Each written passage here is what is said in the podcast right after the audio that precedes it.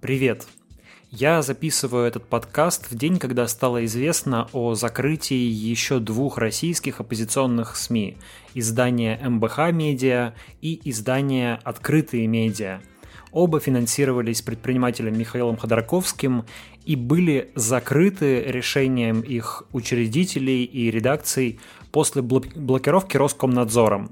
Блокировка Роскомнадзором – дело привычное, но дело в том, что основание для этой блокировки – связь этих э, средств массовой информации с иностранной нежелательной организацией. Ну, точнее, такую связь усмотрели Роскомнадзор и Генпрокуратура. А это означает по российскому законодательству, что люди, которые работают в этих изданиях, могут быть подвергнуты уголовному преследованию за связь с нежелательной организацией. В таких условиях а, продолжать работу практически невозможно.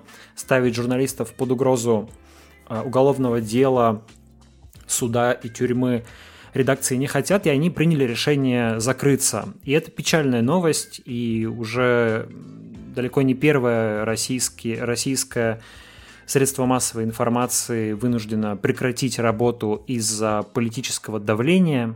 И то, что за журналистами, что называется, пришли, уже давно всем понятно и не требует какого-то дополнительного комментирования. Но вопрос, за кем придут следующим? Какие еще островки свободы остались в России, которые государство еще не подмяло под себя, не уничтожило? И довольно очевидный, как мне кажется, ответ на этот вопрос, то, что следом за журналистами придут к российским адвокатам. Потому что российская адвокатура – это тот самый островок свободы, который пока еще остается в стране. И я бы хотел обратить ваше внимание сегодня на две новости, которые заставляют говорить об этой теме. Первая, первая пришла из Москвы, и она связана с э, депутатом городской думы э, Московской городской думы Евгением Ступиным. Это депутат от КПРФ, который является адвокатом. И э, Министерство юстиции требовало у адвокатской палаты Москвы лишить Евгения Ступина адвокатского статуса – Основанием было то, что он участвовал в акции в поддержку Алексея Навального 23 января. Это якобы несовместимо со статусом адвоката. И кроме того, ему вменялось, что он а, подавал депутатские запросы вместо адвокатских. А, но московская коллегия адвокатов отказалась, московская, извините, палата адвокатов а, отказалась лишить его адвокатского статуса и это демонстрирует нам то, что адвокаты пока что вступаются за своих коллег, которые оказываются под прессом политического давления. Похожая ситуация произошла в Санкт-Петербурге, где Минюст требовал привлечь к дисциплинарной ответственности депутат, э, адвоката Ивана Павлова, того самого адвоката, который защищает э, журналиста Ивана Сафронова, представлял интересы признанного экстремистской организацией Фонда борьбы с коррупцией в уголовном деле и вообще специализируется на делах, связанных с государственной тайной. Иван Павлов сейчас сам стал обвиняемым по уголовному делу о разглашении данных предварительного следствия как раз по делу Ивана Сафронова. Ну и вот Минюст еще требовал привлечь его к дисциплинарной ответственности, что тоже угрожало лишением статуса адвоката. Однако Петербургская адвокатская палата, а Иван Павлов живет в Санкт-Петербурге, отказалась это делать, и Минюст подал в суд на а, Палату адвокатов Санкт-Петербурга. Таким образом, вот перед нами прямо сейчас есть две активные живые истории, когда адвокатское сообщество, несмотря на давление государства, несмотря на требования Минюста, несмотря на очевидное политическое желание а, наказать людей, которые так или иначе связаны с Алексеем Навальным, имеют хоть какую-то связь, хоть как-то его поддерживали. Так вот, адвокаты за этих людей вступились и э, не дали их наказать. Но довольно очевидно, что каким-то образом на это, скорее всего, государство отреагирует, и представляется, что как раз той следующей профессиональной группой, за которой придут, будут э, именно российские адвокаты. И в этом смысле я бы хотел дать вам послушать фрагмент моего интервью, которое я не так давно делал с вице-президентом Адвокатской палаты Москвы, с э, известным адвокатом Вадимом Клювгантом. Он э, известен, он широко стал известен в 2000-е годы, когда возглавлял команду защиты Михаила Ходорковского. И вот что Клювгант сказал мне, когда мы с ним говорили как раз о будущем адвокатуры и о э, том особом статусе, который сейчас есть у адвокатов. На сегодняшний день адвокатура остается явным таким островком свободы на фоне всего вокруг окружающего. Адвокатура и, может быть, еще какая-то небольшая часть э, медиа сферы. Вот. Что еще, я даже затрудняюсь назвать. Но поскольку мы говорим об адвокатуре, то это очень важно, потому что про адвокатуру надо понимать. Собственно, это то, что сближает наши профессии. Мы не сами по себе и не сами для себя существуем. Вот. Мы существуем, например, адвокаты, адвокатская корпорация, для того, чтобы любой человек, когда у него возникает потребность получить независимую и квалифицированную при этом юридическую помощь, мог ее найти. Именно в адвокатуре, у адвоката. Для этого адвокатура должна быть отделена от государства, быть независимой корпорацией. В противном случае она не может выполнять вот эту важнейшую публично-правовую. И поэтому важно, что адвокатура остается таким остроком свободы.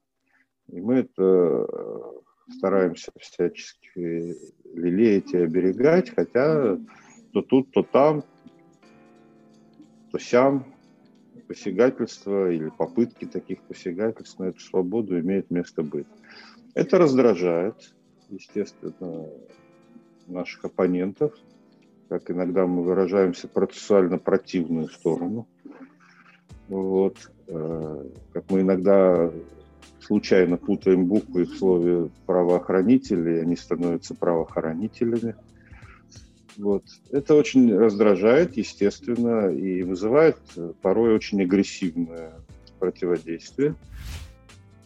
В нынешней российской политической системе уголовные дела являются главным инструментом политического менеджмента, ну или, так скажем, а, последним аргументом в этом менеджменте. А, уголовное дело — это дубина, с помощью которой государство пытается наказывать тех, кого считает, кого объявляет экстремистами, кого обвиняет в связях с нежелательными организациями, кого пытается кого, пыта, кого пытается не допустить до выборов. И ну, примеров огромное количество, я не буду вам их тут перечислять, от Андрея Пивоварова до Алексея Навального.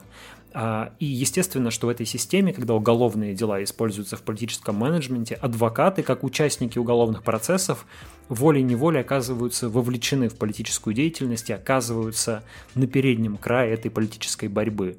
И понятно, что защищая своих э, клиентов вне зависимости от политических взглядов этих клиентов, эти адвокаты становятся Э, становятся врагами государства. Да, некоторые адвокаты прямо специализируются на защите а, оппозиционеров, и, наверное, некоторых из них можно назвать а, членами команды, скажем, того же Алексея Навального, адвокаты, которые постоянно работают с, с членами команды Навального, но в то же время не нужно забывать, что долг каждого адвоката, как долг каждого врача, помогать тем, кто находится в в беде, тех, кого обвинили в уголовном преступлении, а, будь то человек виновен или не виновен, он имеет право на защиту, и адвокат ему эту защиту предоставляет. Точно так же, как и врач предоставляет лечение любому человеку.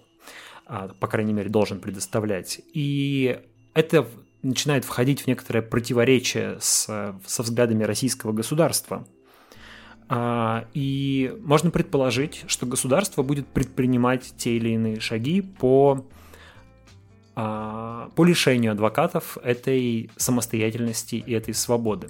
Какие это будут шаги, мы можем только догадываться, но можно предположить, что это может быть все что угодно, вплоть до, а, вплоть до встраивание адвокатуры, ныне независимой адвокатуры, в государственную систему. Ну, примерно как это было в СССР, когда, если я не ошибаюсь, а, адвокат, юридические консультации, где работали адвокаты, подчинялись э, советским правительственным органам. То есть в конечном счете, хотя сама юридическая консультация вроде как не является государственным учреждением, но подчиняется она правительственной структурой, и таким образом все адвокаты становятся ну, такими квази-государственными служащими.